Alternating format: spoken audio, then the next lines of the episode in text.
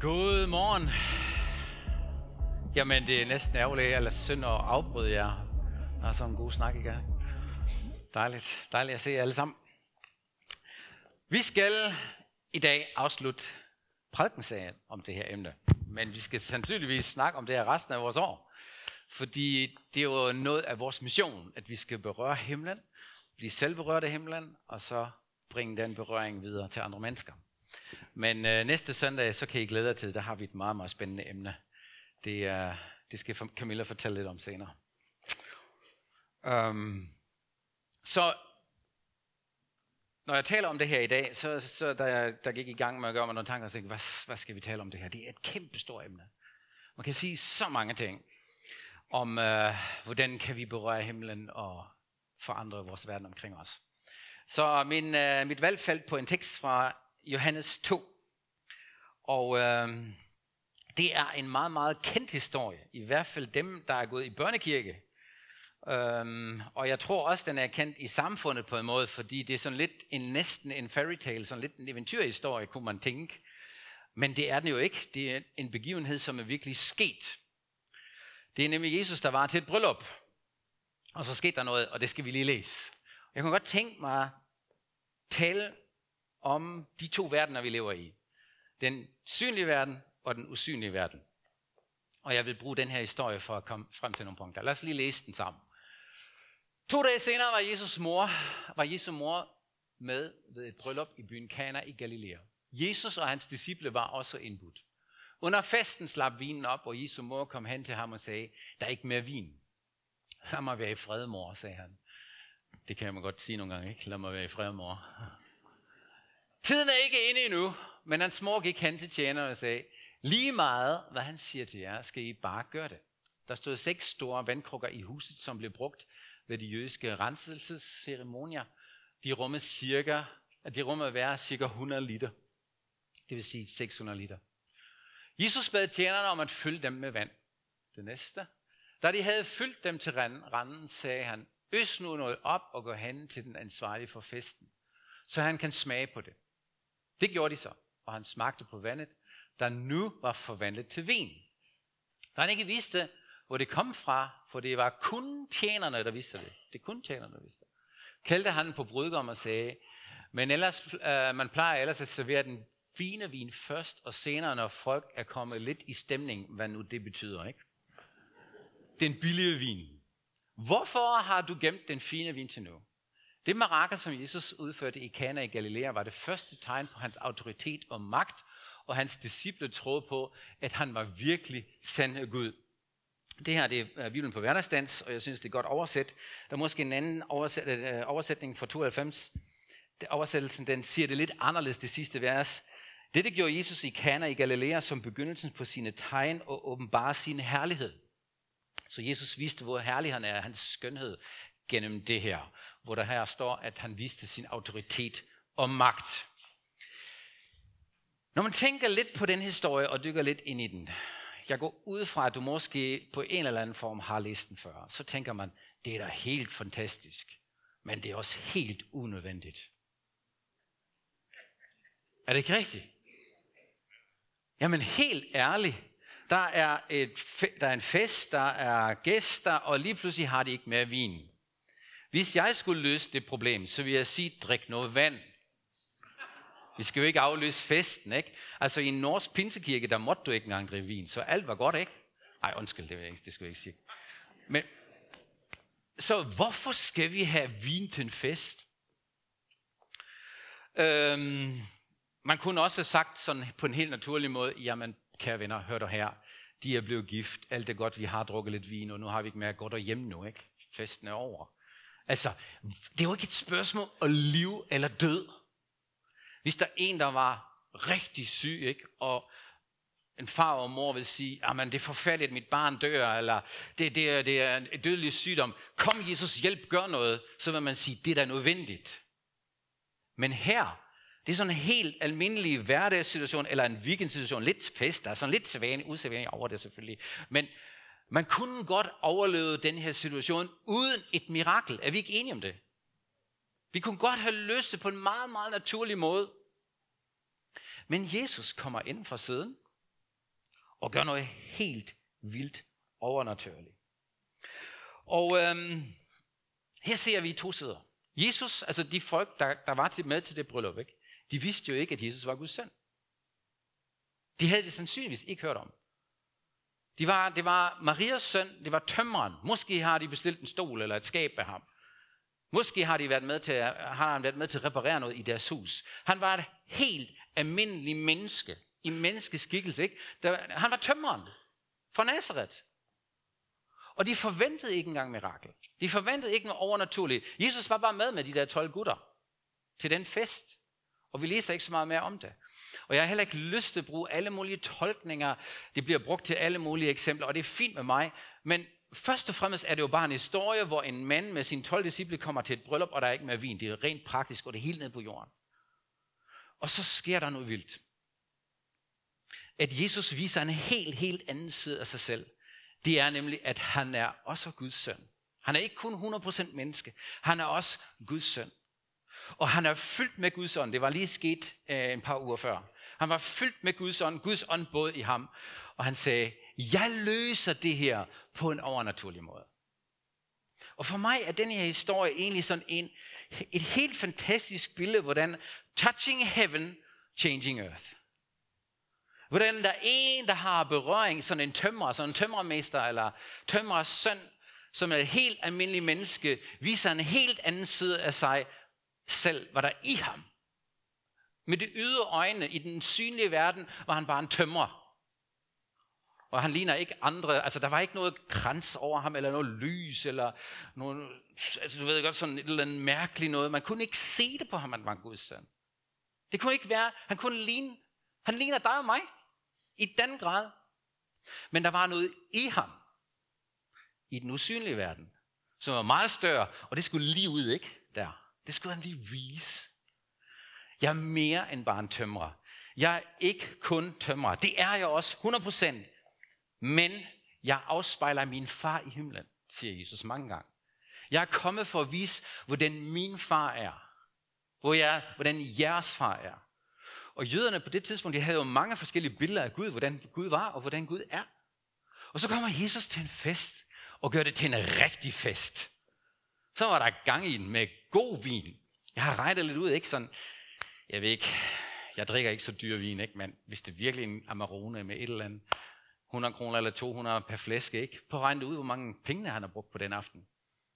600 liter Amarone, ikke? Gang det med 200 kroner. Jeg synes, der er noget luksus over det. Noget, noget wow.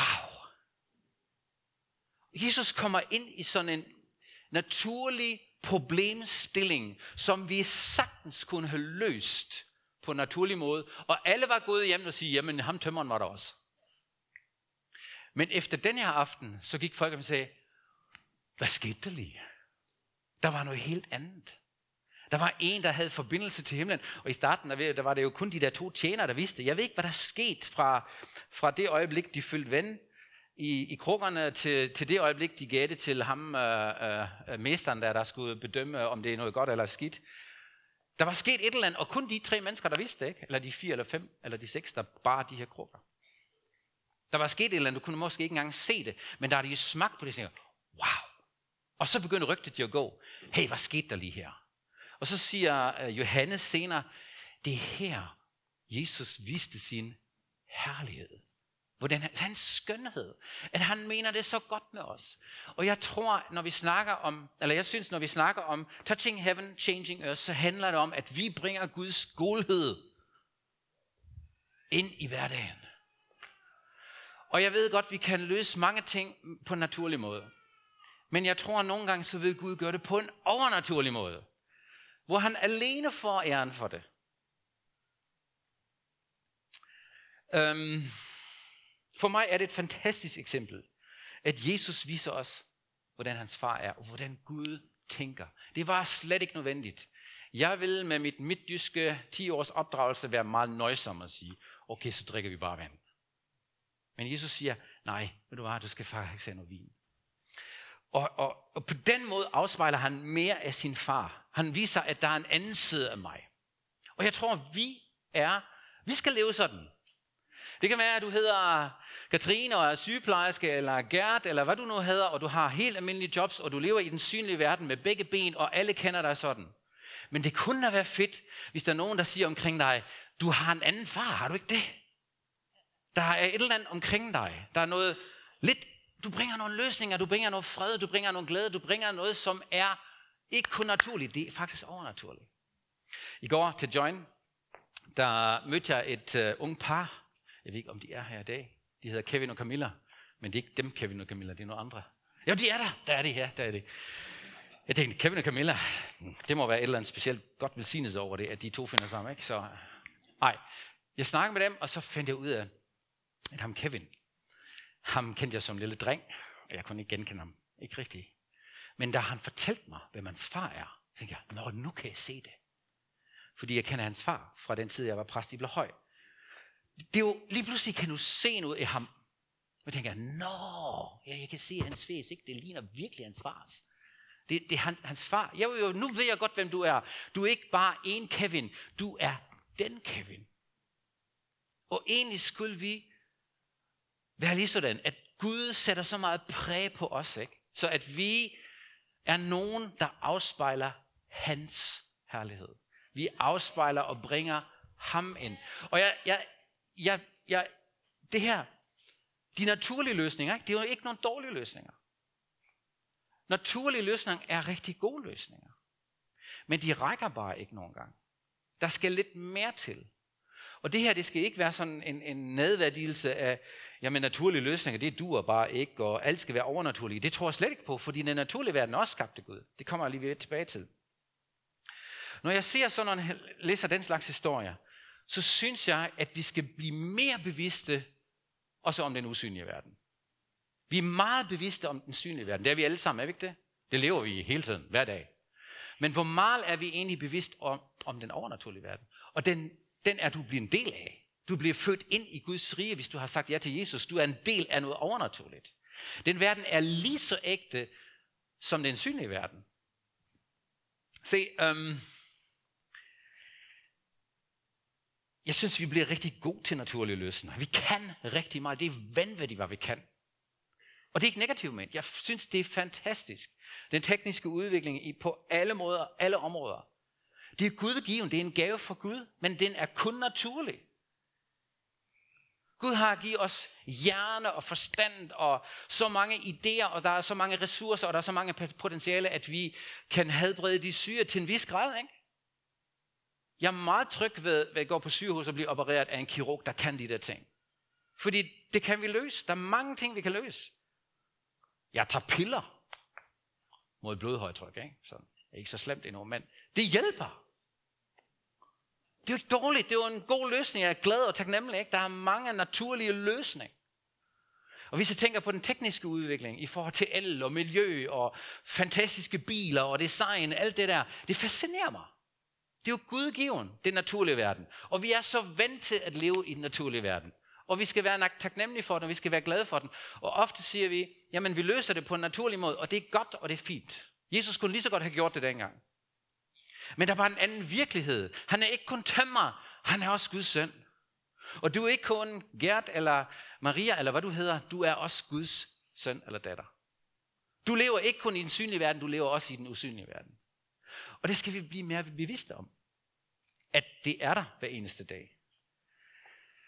Øhm, nogle gange tænker jeg, at vi holdt op med at tænke på den usynlige verden eller overnaturlige, fordi vi befinder os så meget i den synlige naturlige verden. Det går jo godt. Og der er så mange ting, vi kan løse, så ofte har vi ikke brug for nogle overnaturlige ting. Men når jeg taler om det overnaturlige og den usynlige verden, så er det ikke kun et mirakel, sådan noget synligt, ligesom at vand bliver til vin, eller en syg bliver helbredt. Det er også sådan noget som, at Gud taler profetisk ind i en situation. Eller du får et visdomsord fra Gud, hvor, hvor du overhovedet ikke kender situationen, men det kommer fra Gud, og det er overnaturligt, og det rammer ind i situationen. Eller du får kundskab fra Gud om en situation, hvor der er ingen, der har fortalt dig noget, men det er overnaturligt. Det kommer fra ham, og det rammer lige plet. For eksempel når Lis kommer frem med det her billede, og der hun ser en på en gynge, og Gud vil skubbe dig ind øh, til noget højere. Jeg går ud fra, ikke? Det, det kan vi ikke lige tjekke lige nu. Jeg går ud fra, at der er en eller to eller tre, der sidder og tænker, wow Gud, du har lige talt til mig. for de rammer ind i min kontekst. Du har lige skubbet til mig, fordi i morges, der tænkte jeg, og der, jeg, har, jeg står i den her situation. Det er jo et ord, der ser meget naturligt ud, men der er en overnaturlig dimension i det. Kan I følge mig? Det er to sider, det er ikke kun naturligt. Det er ikke bare noget pep-talk. Hallo, du sidder på en gynge, og jeg skal skubbe dig lidt højere, ikke? Det er jo ikke, der, der er noget åndeligt i det. Det er naturligt, men alligevel også overnaturligt. Det er ikke kun tømmeren, det er også Guds søn og Guds datter. Forstår I, mener? De der to dimensioner. Så når jeg snakker om det overnaturlige, så tror jeg, at vi skal blive bedre. At vi ikke kun lever i den naturlige verden, men også er mere bevidste om den usynlige verden. Og det skal du, fordi du er født ind i det. Du lever i begge verdener. Men du kan selvfølgelig lade den usynlige verden bare lade ligge. Det er muligt at være kristen og være født på ny og være en del af Guds rige og være fyldt med Guds ånd og lade den del totalt ligge og dvale eller bare ikke røre ved den. Den skal pakkes ud. Den skal aktiveres. Jeg har lyst til at læse et vers fra Korinther, ah, nej, undskyld, Kolossenserne, den skal vi lige læse. Eller det, det er faktisk et lille afsnit her. Vi kan se den usynlige Gud. Det er sådan lidt en målsigelse. Vi kan se den usynlige Gud. Allerede her kan du se, at det kan kun lade sig gøre, hvis der er en synlig og en usynlig verden. Vi kan se den usynlige verden ved at se hans søn, Jesus, som er her over alt det skabte. Alt i himlen og på jorden bliver til og eksisterer ved hans medvirken og er for hans skyld. Både det synlige og det usynlige, inklusive alt, som har magt og autoritet i den åndelige verden. Paulus siger her, at det er Jesus, det er Gud selv, der har skabt begge verdener. Så vi skal ikke ringe agten den synlige verden. Det er nogle gange træt af, at vi kristne gør. Gud har skabt den. Jeg synes, det er en sang, vi sang her i mellem. Ikke? Fantastisk skabermærke. Det, er et out, det afspejler Guds hjerte. Men det er ikke alt. Der er også den anden side. Gud har også skabt den usynlige verden, som du er blevet en del af. Lad os lige læse videre. Det er så kapitel til, ja, kapitel 2. Nu hvor Jesus Kristus er jeres herre, skal I leve i lydighed mod ham. Stå fast i troen og søg jeres åndelige næring og styrke fra ham, sådan som I har lært at være altid fyldt med tak til Gud. Pas på, at I ikke bliver fanget ind i forførende filosofier og indholdsløse ideologier, der ikke er baseret på Kristus, men på menneskelige traditioner og religiøse regler. For i Kristus er hele Guds væsen åbenbart i menneskelig skikkelse. Og alt, hvad I har brug for, kan I få fra ham. Det er ret vildt, ikke? Um, den der første sætning, nu, når I, nu hvor, I, uh, hvor Jesus Kristus er jeres herre, skal I leve i lydighed med ham. Der har jeg kigget lidt på de andre oversættelser, og det er rigtig oversat, det der med lydighed. Men nogen har en forståelse af lydighed. Det betyder, jeg skal bare sådan, det er sådan kadaver øh, lydighed, ikke? Der er en, der siger, du skal bare gøre. Du er en marionette. Det er ikke, hvad der er ment her i den her tekst. Det er rigtigt, men det skal forstås rigtigt. Jeg har kigget på tre andre oversættelser. Den ene siger, øh, den fra 92, når I har taget imod Jesus Kristus som Herre, så lev i ham. Det vil sige, lev det nye liv ud, du har fået. Og det er jo at leve i lydighed. Eller, men det er ikke sådan, at han fortæller mig hele tiden, hvad jeg skal gøre, men jeg skal leve i tro, det liv, jeg har fået. Uh, message-oversættelse, den siger sådan her. Go ahead with, uh, with what you just have been given. You received Christ as your master. Live in him. Lev det ud. Det, hvad du har fået. Det åndelige liv, du har fået. At Guds ånd bor i dig. Lev i den der åndelige verden. Og Passion og andre siger det samme. Og i den sidste ende siger de alle sammen det samme. Man skal bare ikke misforstå det. At hvis du lever med Jesus som herre, så står han der hele tiden og fortæller dig hver eneste dag, hvad du skal gøre. Du anerkender Jesus som herre og siger, Jesus, nu takker din ånd bor i mig, og nu lever jeg i bevidstheden, at du er med mig hver eneste dag. Og jeg lever det nye liv ud, du har givet mig. Det er det, der er ment. Um, så i det øjeblik, hvor du anerkender Jesus som herre, som der står her, ikke? så siger Bibelen et andet sted, at du bliver født på ny, og Guds ånd kommer flyt ind i dig. Det er en åndelig virkelighed. Det er ikke bare et billede. Det skal vi have ud af vores hoveder. Det er sådan et billede. Du er virkelig født på ny indeni. Du har fået en forbindelse med Gud, og Guds ånd bor virkelig i dig som person. Men man tænker nogle gange, hvor er han henne, ikke? Det er noget, vi skal lære at leve, og være bevidst om, at Guds ånd virkelig bor i os. Hver eneste dag. Så siger Paulus noget interessant her. Han taler jo til troende i en meget religiøs og ideologisk verden, øh, fyldt med mysticisme og gnosticisme og græske og romerske guder. Det var en helt anden tid. Dengang Paulus skrev det her i 60'erne til kolossenserne, der troede man på den usynlige verden. Og så siger han alligevel sådan her, ikke? Pas på, at I ikke bliver fanget forførende filosofier, ideologier, traditioner, traditioner og religiøse regler. Fordi hvorfor siger han det? Han siger, de der ting, ikke, de hindrer dit liv med Jesus som Herre. Lad mig se, hvad det betyder for os. Fordi vi lever i en helt anden udfordring. Vi lever i en meget sekulariseret verden. Vores samfund siger, og det har det gjort i flere år nu, det har ikke altid været sådan, at vi kender kun den synlige side. Alt hvad videnskab fortæller os, der findes ikke nogen åndelig verden. Måske nogle enkelte tosser i vores hoved, ikke? de tror på et eller andet overnaturligt. Men generelt i samfundet, tror vi, det er den synlige verden, det er den fysiske, den biologiske verden, den findes. Alt andet findes ikke. Lad mig lige øh, skrive, øh, læse øh, definitionen af sekularisme op. Prøv at kigge her. Sekularisme er primært den opfattelse, at politiske forhold bør diskuteres uafhængigt af religion. Der er sådan set ikke noget galt i, ikke? Det er således en sekularistisk holdning, at stat og kirke bør adskilles til fordel for begge, i det religionerne dermed sidestilles. Det vil sige, staten skal ikke have en bestemt religion. Og fra min kristens synspunkt synes jeg, det er fint, fordi hvad så hvis staten vælger, at vi skal alle sammen være muslimer? Så på den måde er jeg jo glad nok for, at staten ikke har noget øh, ideologisk, øh, religiøs, religiøs tro, men forholder sig naturligt. Men det ændrer jo ikke folks opfattelse af verden og verdenssyn, også dem, der sidder der. Staten har ikke noget officiel religion, selvom vi nogle gange siger, at Danmark er et kristen land. Hvordan kan et land være kristen på den måde? Ikke? Det har måske nogle love, der er påvirket af kristendom og den kristen kultur, men et land kan på den måde ikke være kristen. Lad os lige læse lidt videre. Uh, filosofisk indebærer sekularismen den opfattelse, at etiske og metafysiske spørgsmål kan reflekteres uafhængigt af ideen om en guddom. Det vil sige, alt hvad man sådan tænker og bygger værdier på, og livet, man bygger livet på, det har man uden Gud. Vi har ikke brug for en Gud. Der findes ingen Gud. Man går ud fra, at Gud ikke findes, og dermed findes der heller ikke noget usynlig verden.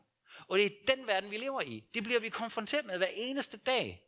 Her kommer du og siger, Jesus er min herre. Hvad? Hvem er Jesus? Hallo? Hvad mener du? Jamen, jeg tror på, at der findes en Gud. Hvad? Der findes ingen Gud. Der findes ingen overnaturlig verden. Uh, lad os lige læse en sætning mere. Jeg tror, jeg har en mere, ikke? Eller var det Zuckerman? Nej. Uh, vent, jeg har lige en, en øh, definition mere her. Sekularismen i skolesystemet indebærer, at for eksempel religionsundervisningen skal være neutralt. Formidlende snarere, øh, formidlende snarere end forkyndende. At biologiundervisningen skal tage udgangspunkt i en biologiske evolutionsteori.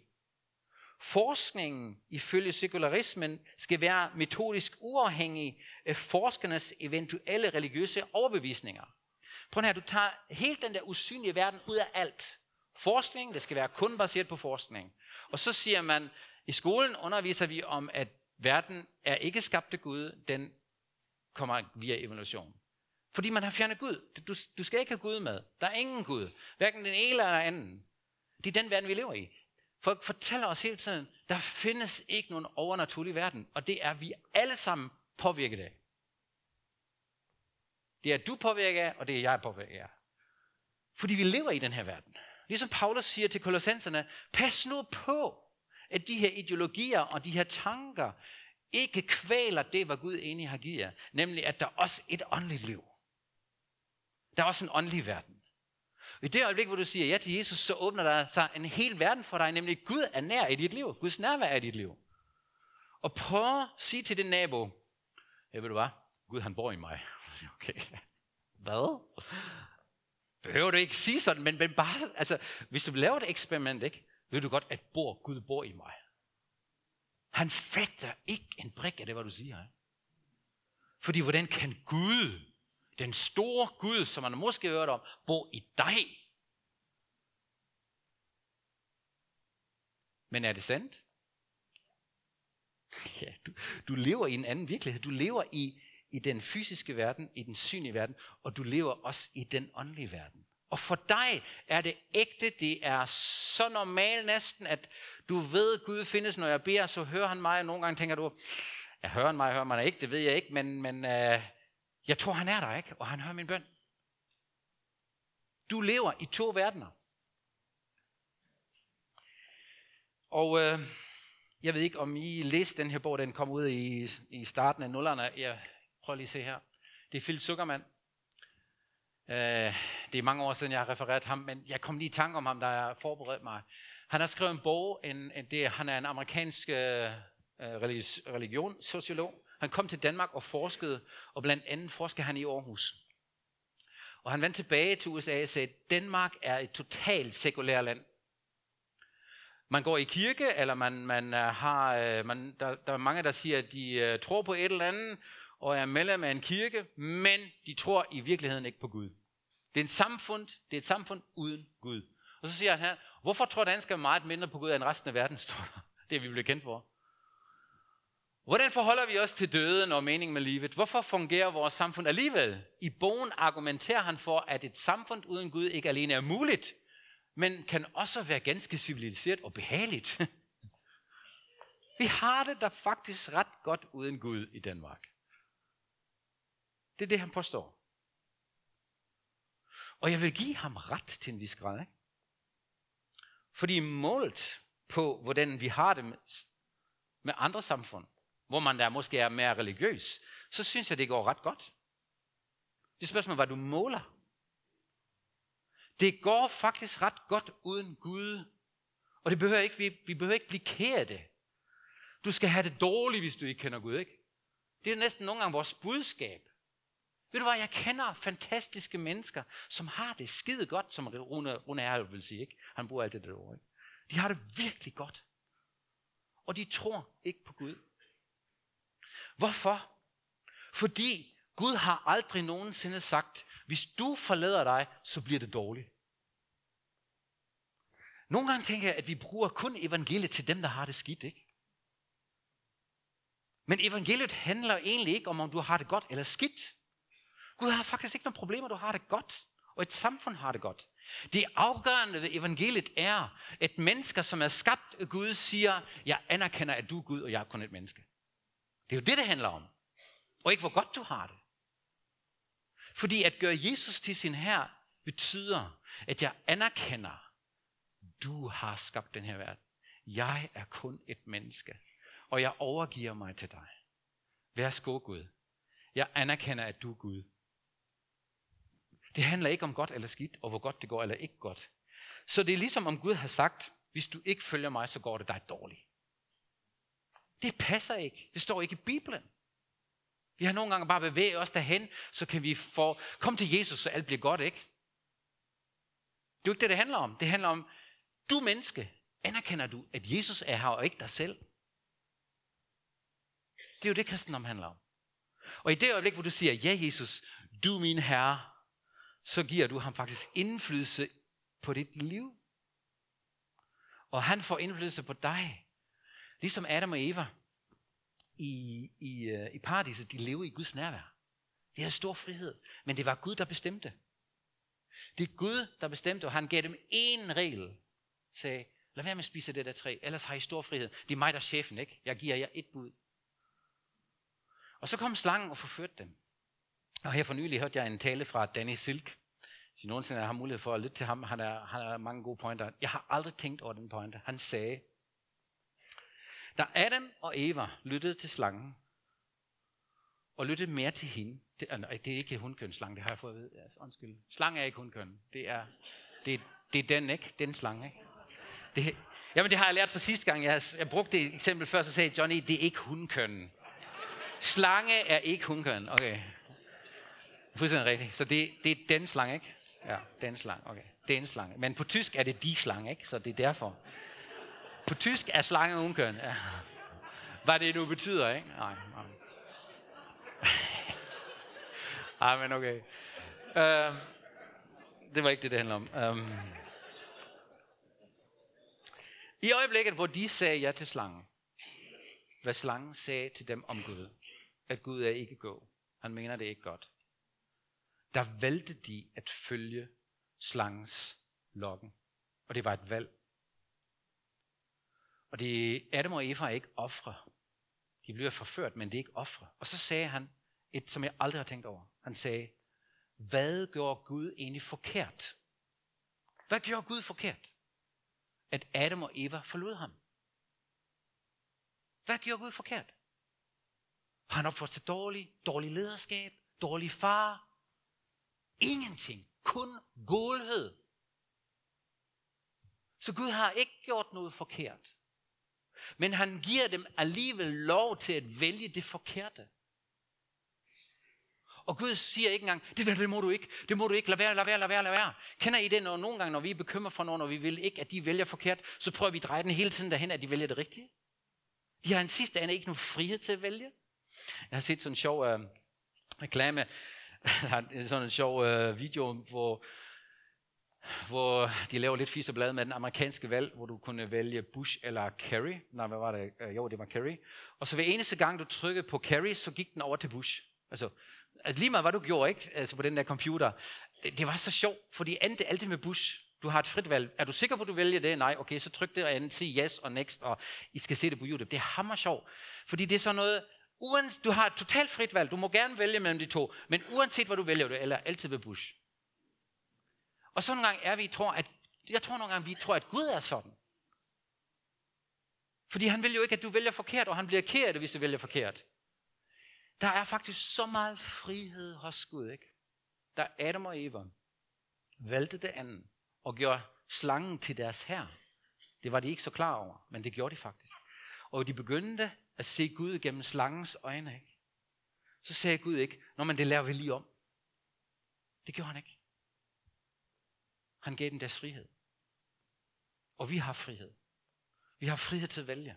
Og derfor kan du godt gøre Jesus til din herre, og sige, Jesus, du er min herre, og du bliver født på ny og kommer ind i Guds rige. Og så har du masser af valg, hvor du bare lader tingene ligge og sejle, og hvor du ikke vælger. Hvor du ikke lever i den der overgivelse. Jesus, du er min herre i dag. Øhm, Paulus siger det sådan her, og jeg vil slutte med det. Kan vi lige få den igen? Den sidste for kolossenserne. Stå fast i troen, søg jeres åndelige næring og styrke for ham. Det vil sige, at jeg hele tiden nødt til at være forbundet med ham. Når Jesus er min herre, så handler det ikke så meget om, hvad jeg gjorde fem år siden eller ti år siden, at jeg gjorde ham til herre, men at han er min herre i dag. At jeg blev gift med Lene 30 år siden, og vi har skrevet under på papir, og vi blev gift, det fortæller ingenting om vores ægteskabskvalitet i dag. Det er en beslutning, jeg har taget dengang. Men jeg er nødt til at leve det ud hver eneste dag. At jeg sagde til hende dengang, ja, jeg vil, og jeg vil være tro, og jeg elsker dig. Det var en engangsbeslutning, som påvirker min dag i dag. Kan du følge mig? Jeg er nødt til at gøre noget ved det i dag. Hver eneste dag, hver eneste minut faktisk, i nuet. Så når du siger, at Jesus er min herre, som han siger her, så bliv i ham, og få din næring af ham hele tiden. Og så siger han, ligesom Jesus ikke, og han, han er Guds væsen åbenbart i menneskelig skikkelse, så skal Guds væsen åbenbart i menneskelig skikkelse gennem dig. Alle steder. Men det kan du kun, hvis du hele tiden lever, hey Gud, du er nær i dag. Jeg er bevidsthed. Jeg er bevidst om, at dit nærvær er i mit liv. Så hvordan skal jeg takle det og det og det? Jeg har nogle naturlige løsninger, men du har også noget overnaturligt. Hvordan kan jeg bringe dem ind? Kan I følge mig? I dag, i nutiden, hver eneste dag. Vi kan kun leve i Guds nærvær i nutiden. Det kan ikke lade sig gøre at leve i Guds nærvær i går eller næste uge. Fordi i går er gået. Og i morgen er der ikke endnu. Det eneste sted, hvor du kan leve i berøring med Gud, det er nu. Hele tiden.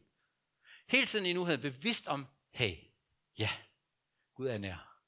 Jeg er bevidst om, Gud er med mig. I dag går jeg på arbejde, Gud er med mig. Den bevidsthed har vi brug for. Og jeg siger ikke, at det lærer vi fra en dag til en anden. Det er, noget, det er en proces. som Gud inviterer dig ind i. Og man bliver aldrig færdig med det. At leve i Guds nærvær. I bevidstheden om, at du ikke kun lever i den synlige verden, du lever også i den usynlige verden.